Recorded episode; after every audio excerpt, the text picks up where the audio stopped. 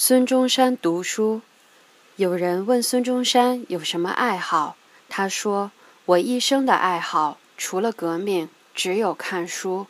我一天不看书，就不能生活。”不管什么时候，孙中山先生身上总带着他心爱的书。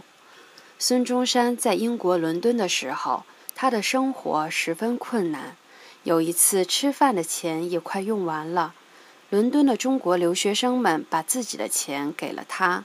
三天以后，留学生们到孙中山住的地方来看他，可是孙中山先生正在房间里读书，没听见他们叫门。留学生给的钱，孙中山也都花在买书上了。